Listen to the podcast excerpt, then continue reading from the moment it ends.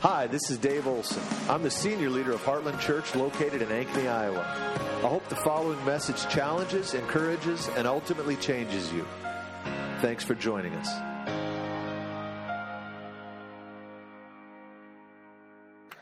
Okay, let's get into the word this morning. If you want to turn with me to Genesis chapter 2. Genesis chapter 2. This we are coming up on Valentine's Day. And so February we usually we'll, we'll start we'll look take a look at relationships. It just seems fitting. And so I want to look at at uh, I want to look at marriage relationships this morning, and uh, we're going to look at the creation story. Let's go ahead and pray. Father, we just thank you for your word. Lord, we thank you for, uh, Lord, your purposes. And Lord, I pray that you'd speak to us, challenge us, equip us, convict us, correct us. We pray in Jesus' name. Amen. All right. Turn with me to Genesis chapter 2. Genesis chapter 2. And let's, let's read, uh, look, read verse 15. The Lord God took the man, talking of Adam, and put him in the Garden of Eden to work it and take care of it. Now, notice that Adam's still single at this time. God's a good father, and he required that this young man have a job before he gets a wife. Amen? Glory. Well, that, that was better preaching than you gave me credit for.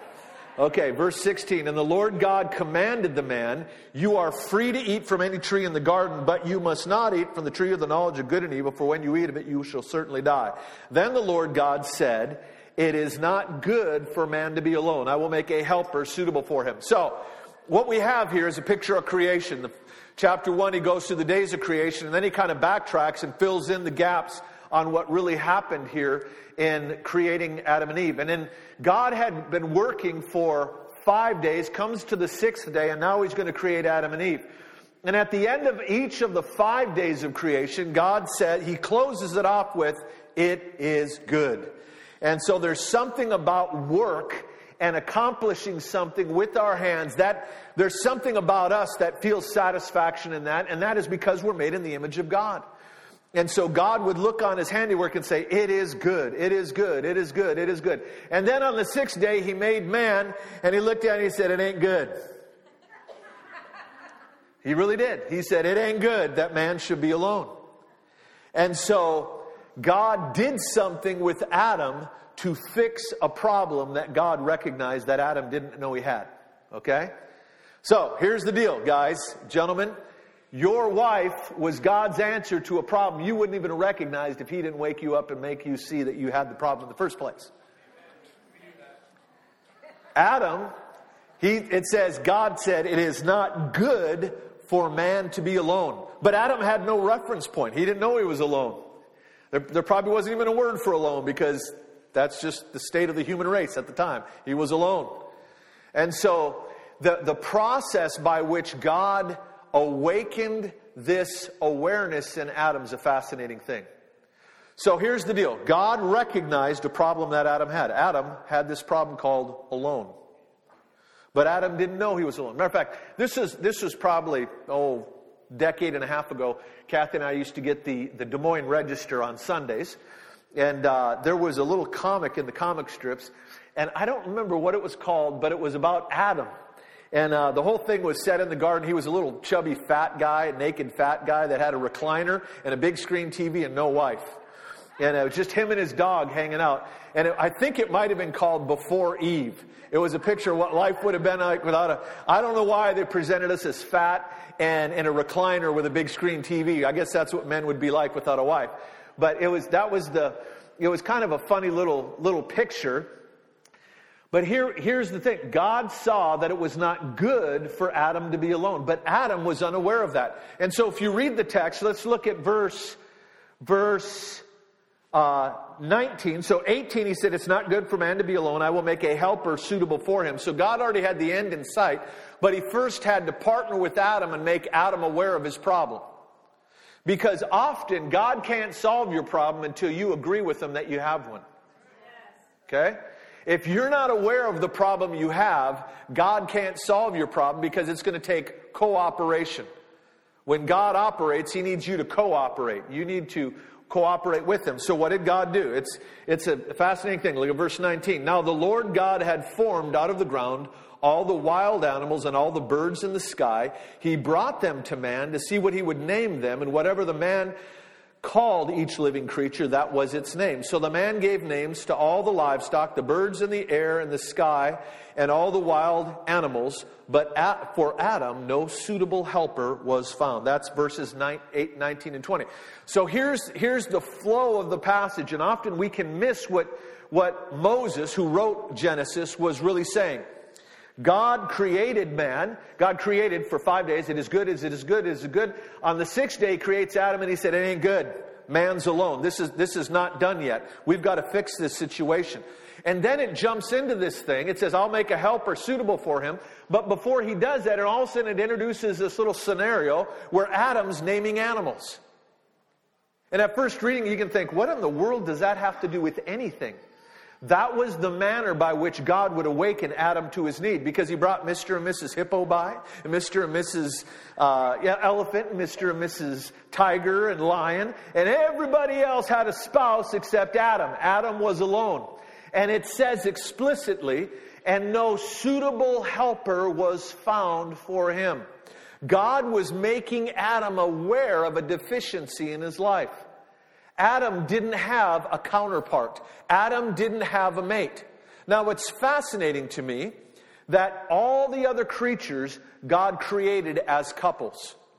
But Adam, he first created as a man. As matter of fact, it says in chapter 3, or chapter 2, verse 26, let us make man in our image. In the image of God, he made him. Male and female, he made them. And so God first created man in his image. And then he took that image and broke it into two forms, the feminine and the masculine. Both male and female are an expression of God's nature. We are both, as male and female, we both carry a facet, an expression of the nature of God. And so men and women are both created in God's image. But unlike all of creation, there was something different about how God created Eve. Matter of fact, in the Hebrew, he even uses a different word for the creation of Eve than he used for everything else. And this is not a technical definition, but it really hits at the heart of what the text is really saying.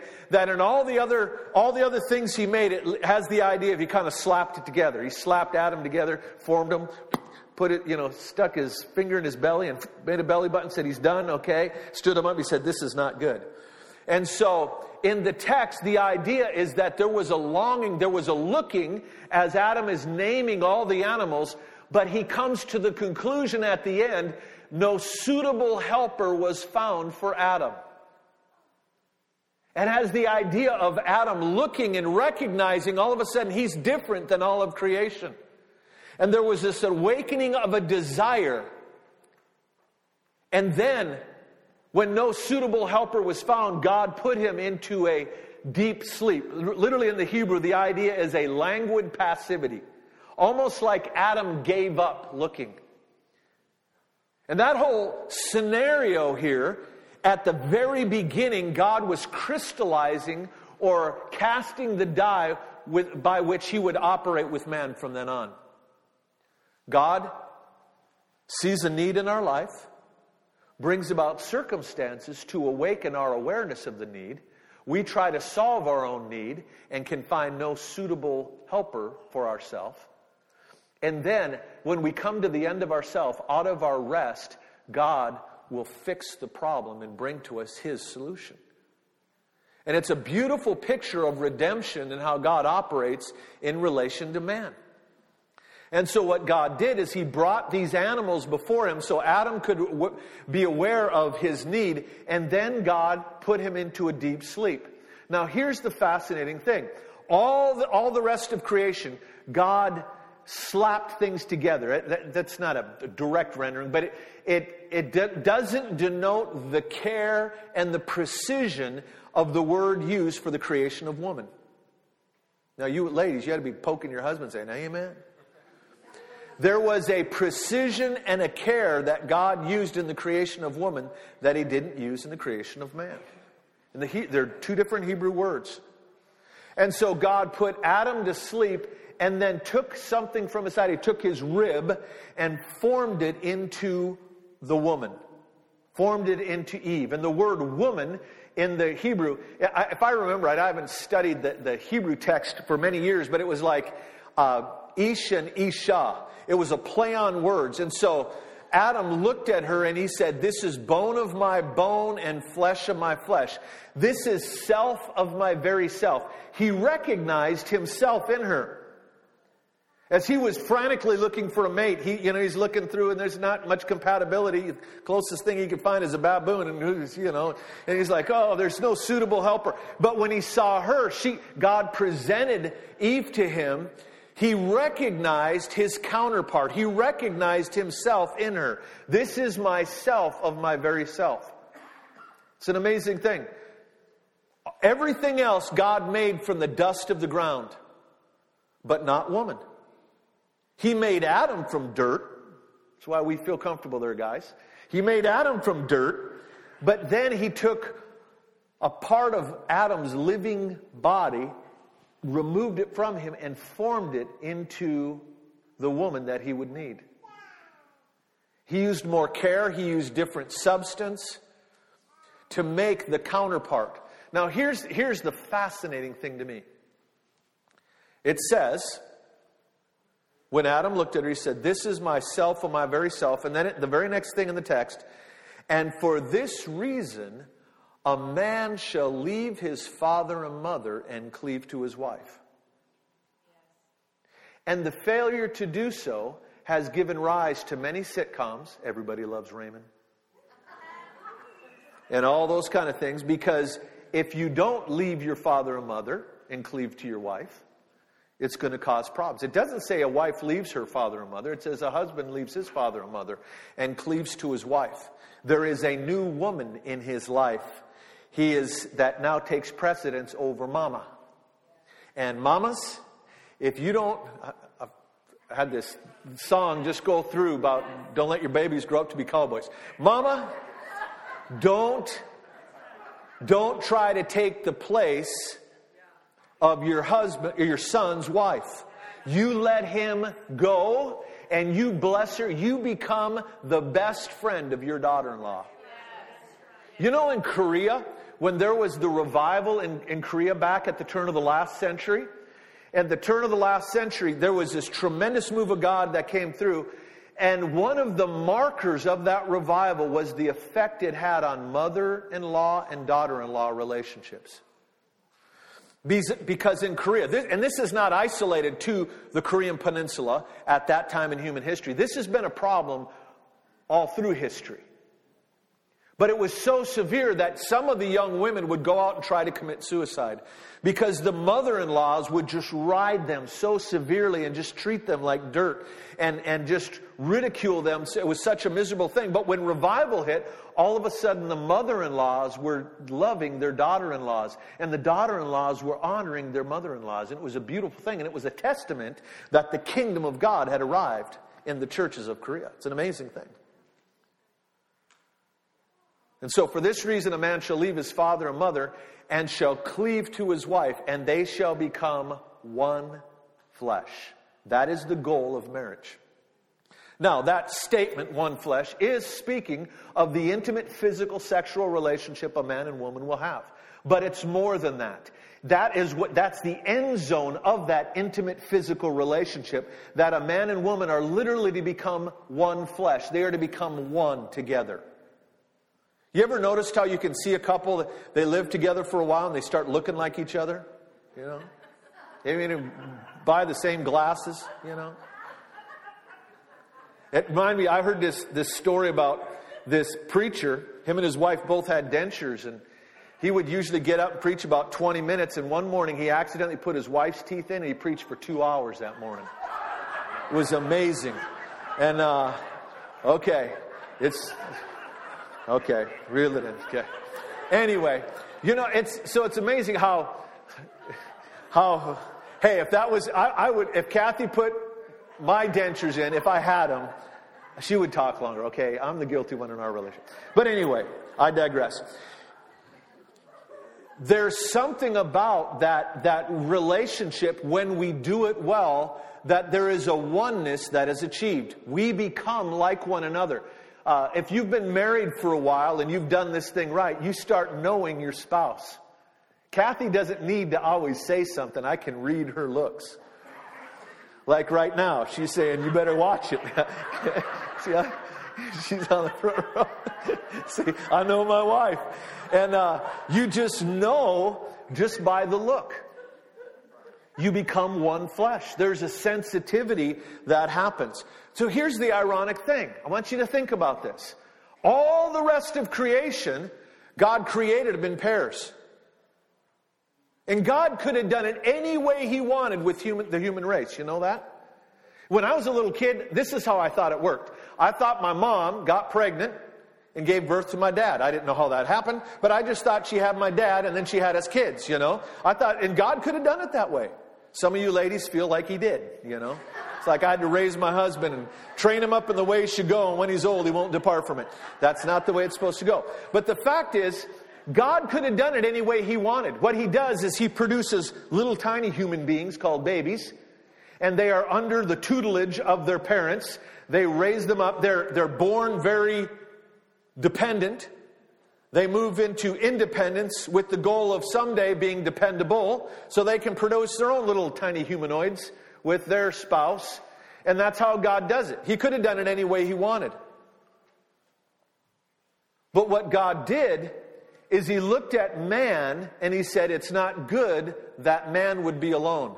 So he took one whole facet of his nature out of him, formed it into a, a separate individual with their own ideas, desires, decision making skills, wrapped it in a, a, a, form that would be attractive to the one that he took it out of, and he said, Now become one with that thing. And that sounded like a great idea, Adam, when he saw Eve. That's where we get the whoa, man. That's where we get the word. He saw her, whoa, man. And so he, he thought that's a great idea until they had their first argument. Because all of a sudden, here's this person that has her own will and her own desires and her own thoughts and her own opinions. And it begs the question the principle of design. God does everything for a reason. God is the most intentional being in the universe. God doesn't do anything haphazardly. So, why would God take Adam, who had within him what was going to be in Eve and what was in, in Adam himself? The male and female were in him. And if God wanted it to be one, why did he separate it and then say, now try to get along with this woman? Seriously, think about that. If, God, if the goal was oneness, why did God separate it in the first place? He's already one. And God looked at it, it was one. He said, This isn't good. So I'm going to divide it, and I'm going to give her the perspective of a woman. Let me just let that sit there for a minute. And I'm going to retain him with the perspective of a male. And now I want them to become one again. And if that was the goal, it begs the question why did he ever separate it in the first place? And the only conclusion that I can come to is God was trying to fix two problems. There, he had the first problem of aloneness. It's not good that man would be alone. Now, just think about that for a minute because this was the man who would take walks with God in the cool of the day. He would literally hear God coming. There was an intimacy with God that Adam enjoyed that you and I, that most believers can only dream of. Now, I believe we have something that he didn't. He dwells within us. I mean, I'm, I'm, I'm, I'm guessing here. But the fact is, Adam had encounters with God that you and I just dream of. I mean, he would literally physically hear God coming. I don't know what that looked like. Can you imagine? Here he comes through the bushes. God's coming. Hey, God, you know, let's hang out tonight. I mean, I don't even look what, what that looked like, but what an amazing thing. But yet, in spite of this intimacy he had with his Creator, God calls him alone.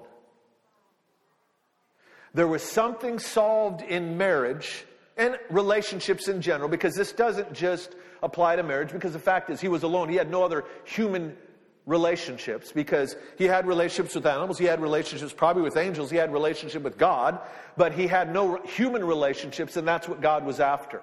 And so this, these principles don't only apply to marriage, but there is a place where we exhaust the other re- human relationships and there's something that we only find in marriage and that's what God was really after in this passage. And God said, It's not good that man would be alone.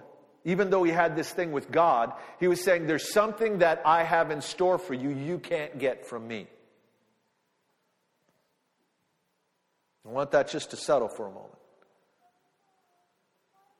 Because I'm afraid that sometimes when we are not good at human relationships, when we are dysfunctional in our human relationships, then we can kind of curb the, that desire and, and, and uh, stave off the conviction of heaven by saying, Well, I, I have a relationship with God. I, God fills that need. And the Lord would give you a resounding, No, I don't, out of this passage. Because even though Adam had such a relationship with God, God was saying there's something you need in human relationships. And you are not whole unless you have relationships with God, or relationship with God, but also relationships with one another. Having a relationship with God is not enough. God would look at that life and say, it is not good that that individual be alone. Now, the fact is, not everybody ends up married, and sometimes that is a spiritual gift called celibacy. That God gives a spiritual gift it, it, that's the, there's two gifts you don't hear people praying for celibacy and martyrdom. Yeah. Martyrdom is the one you only use once. But you don't hear a lot of people pray. But there are people that have that as a gift from God. There was a time in my life when I, when I got saved, uh, you know, I, I, was, I was a mess. I came off the streets. I'd been homeless for a couple of years. And when I got saved, I went into Teen Challenge, and the Lord told me, He said, You are not to date until you are per- perfectly satisfied with life without a woman. Because otherwise, you'll try to fulfill with the woman what only I can fill, and I can't bless your idolatry. Now, he wasn't saying I can't have relationships. He was saying I can't, he didn't want me to have a romantic relationship with a woman. Why? Because I had, I had morphed that thing into something that was very unhealthy. I didn't understand it at the time. All I understood was this. That wasn't me thinking that. I don't even think like that. That, that was too complicated a thought for me to come up with. And it certainly wasn't something my flesh was desiring that my flesh would concoct. But the Lord was very clear. He said, I want you to take a season and just walk with me and don't pursue a relationship with a woman. Don't pursue a romantic relationship. I had female friends, but don't pursue anything romantically. And I made that commitment to the Lord. And then as I walked with the Lord for a while, then he, then he, he didn't roll it all out at once because I wouldn't have been open to it. But what he told me is he said, he said, don't, don't look for a relationship. I'm going to bring one to you.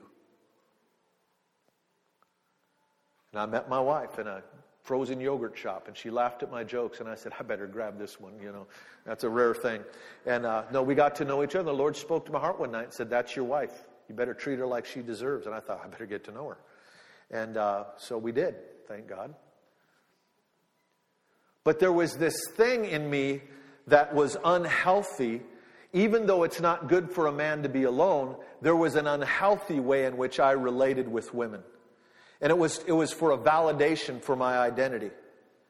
And I didn't realize it at the time, but what the Lord was addressing in my life is this principle. If you need her, you can't lead her. Because if you need her to be whole, if you need her to have your identity, then what you will do is you will always, you're, you're not going to be the leader in the home. What you're going to do is just try to read what you think she wants. And contrary, I know this is not really politically correct, but I'm telling you, what a godly woman really wants is a man who will lead and lay down his wife for his wife, life for his wife.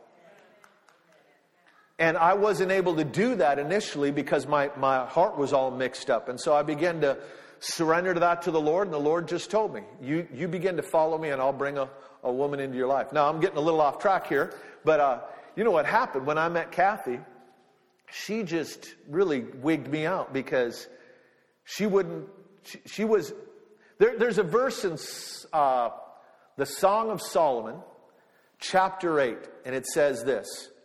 These brothers are speaking of their sister. They said, What shall we do with her on the day she is spoken for?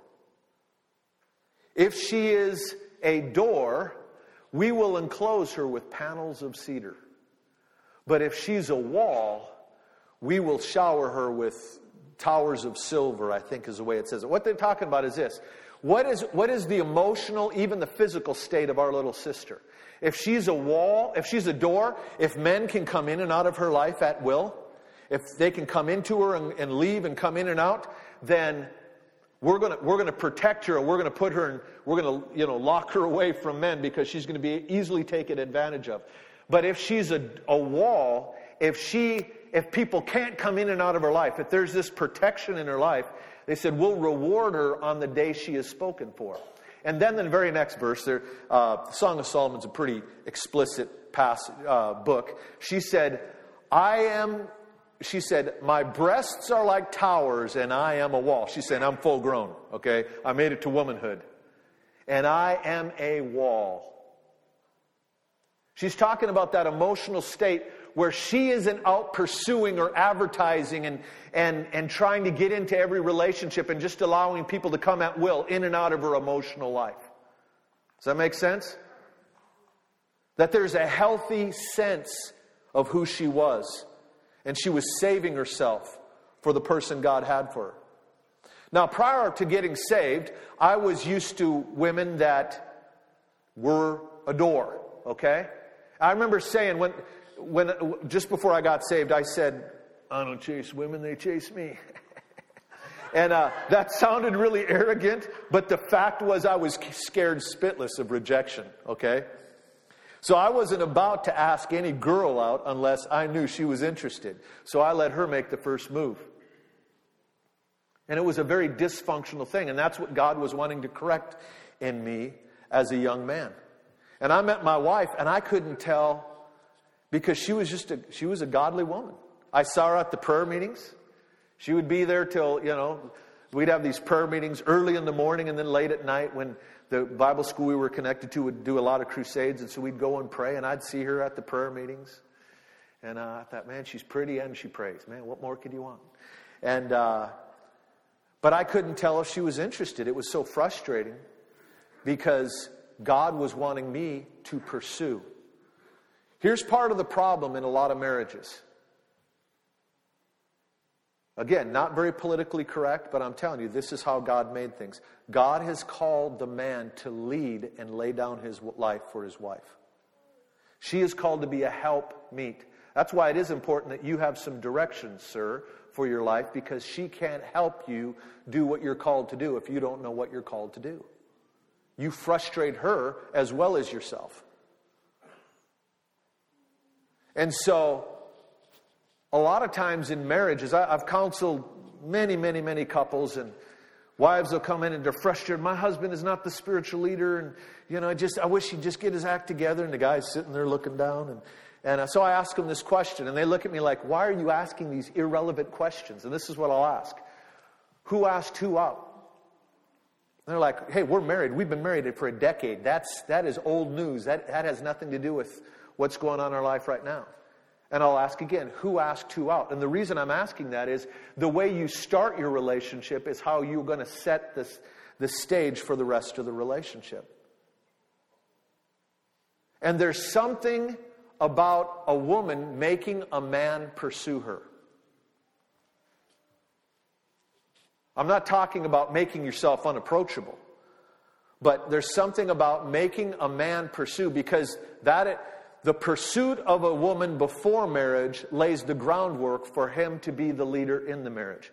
Now, the fact is, a lot of us, uh, before we got saved, we were a mess. And that doesn't mean we can't relay the right ground in the marriage, but it's a whole lot easier to do it beforehand than try to restructure it afterwards. And so, God has called men to lay down their life to be the leader and to pursue. Even the smallest expressions of male and female bear this out. Eggs don't pursue sperm cells. Okay? Seriously. The egg drops into the waiting room and the sperm pursues the egg. And it's a picture, a little microcosm of the male female relationship. And so God has called men to put themselves in the line. And my, my wife, she was not emotionally easy. She wasn't a door advertising. And so I couldn't tell if she was interested until I put myself on the line and I said, I'm interested. And she said, So am I. I'm like, sweating, you know, thank God. You wouldn't believe the torment I went through to get that out. But God was laying the groundwork for our relationship. It wasn't good for me to be alone. But before I could enter into a healthy relationship, I had to detox from the, the unhealthy ones. And I had to, you put it this way a little boy is dependent upon his mother.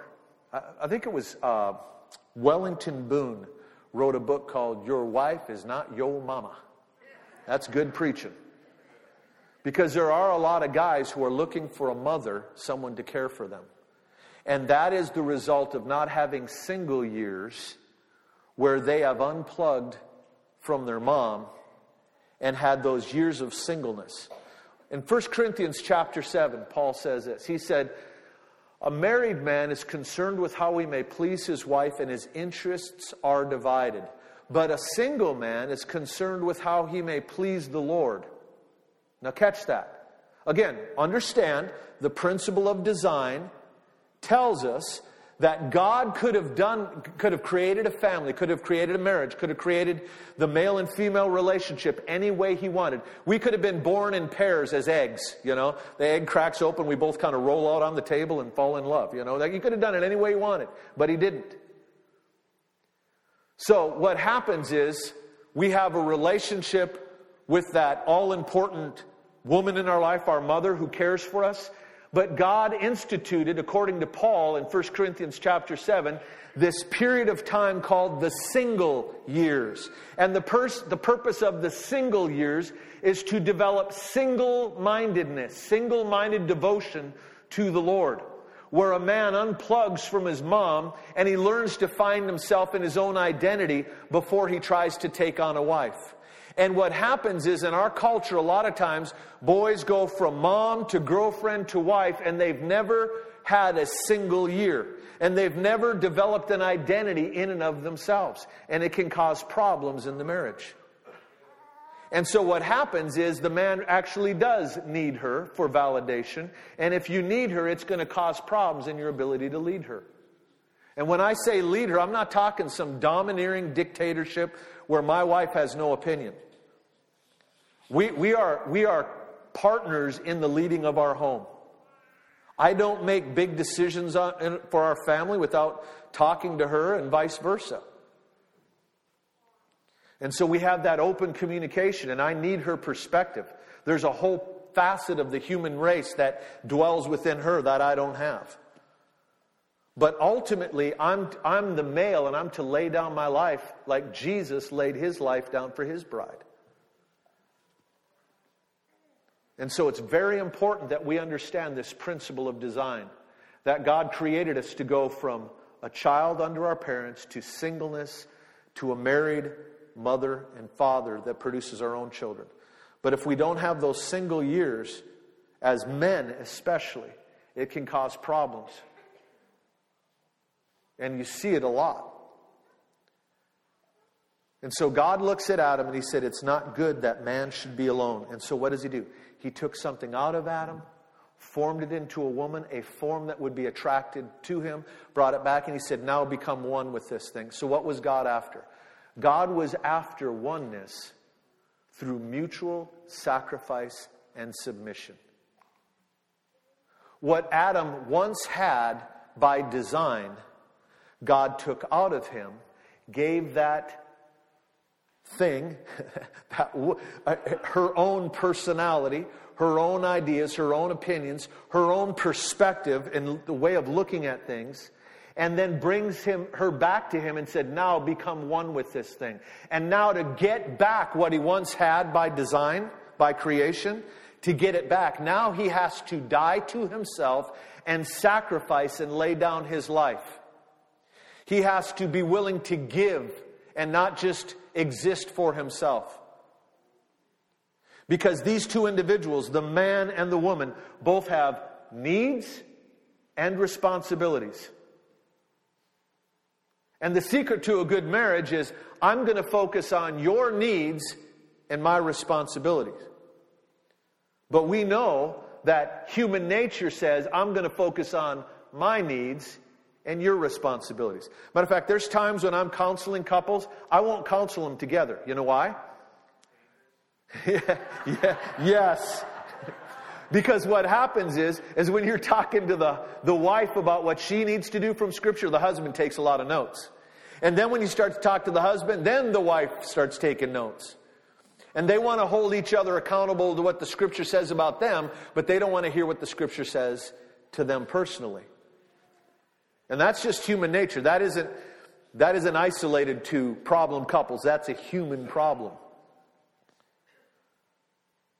And so, God, it, it's an amazing thing that what God did is He took something out of Adam that he already had, wrapped it in another individual, and brought it back to Adam and said, Now, I want you to become one with this thing.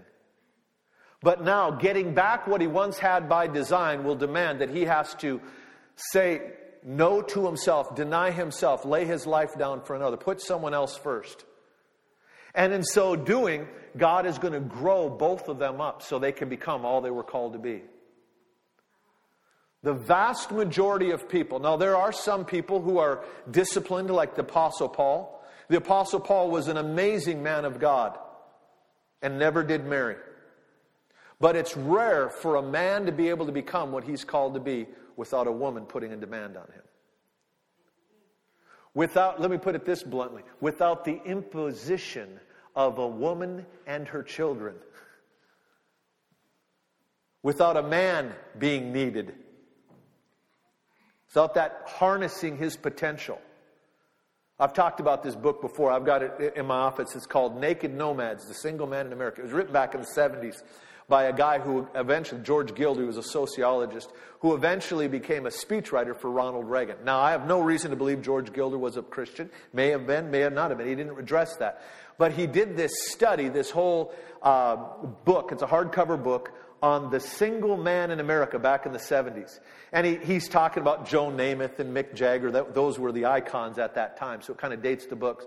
But what he, what he came to the conclusion on, he did a, a lot of study and he found out that the, uh, all the negative statistics that a man would not want to find himself on incarceration, in, mental institutionalization, unemployment, all these bad lists that the older a man gets without a wife, that's where he, that, that they, they, they're the ones that occupy the upper echelons of those statistics. And the conclusion was because a man needs that demand placed upon him. Now, there are people who are disciplined enough and mature enough and self sacrificing enough that can get there, but most men need somebody to put those demands on them. And that's what causes them to grow. And that explains why married men, by and large, tend to produce and make more than single men, not because there's some kind of built in prejudice for marriage and singleness. It's because what it does to a man is it puts the demand on him and makes him begin to grow up. He's willing to do things for those people he loves that he wouldn't do on his own otherwise. The second chapter of the book begins with this story because George Gilder, ironically, was a single man when he wrote the book. And he says, I am writing this from a hospital bed.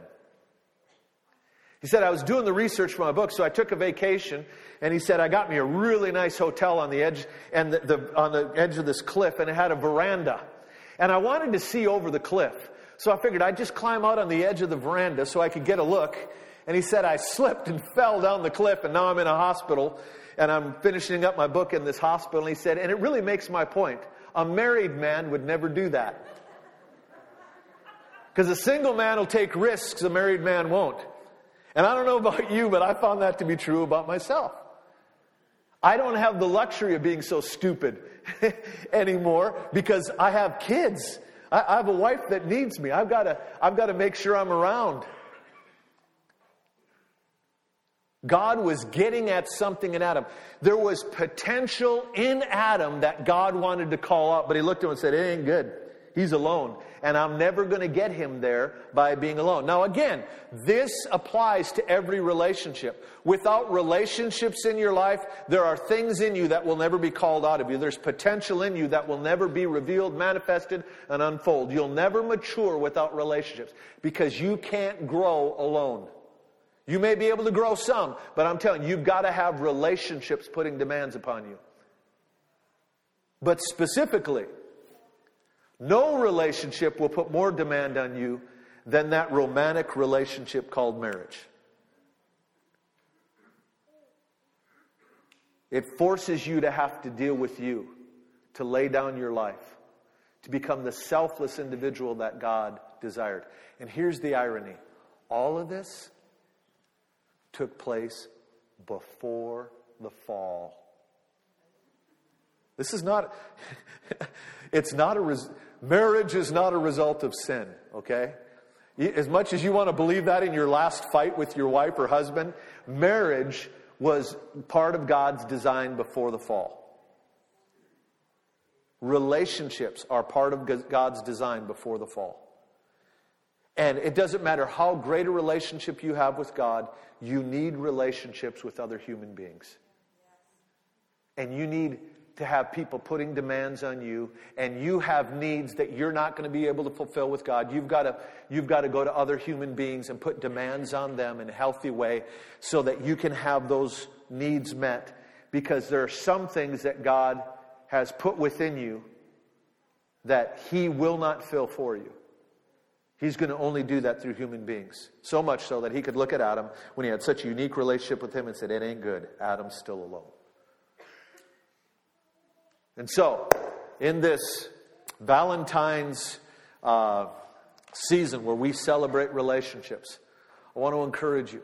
I have felt very strongly in coming into this year, the end of last year, coming into this year, that there is a new, fresh emphasis in the body of Christ for us to draw closer together. I'm not just talking about Heartland, I'm talking about across the earth. There is an emphasis, there's been a, a, a, an awareness in the body of Christ for us to go deeper together. Not just deeper with God, but deeper together and create those relationships that bind us together. And if we don't, we will never be what God's called us to be. You'll never reach your potential alone. We need relationships. So I want to encourage you this morning as we close.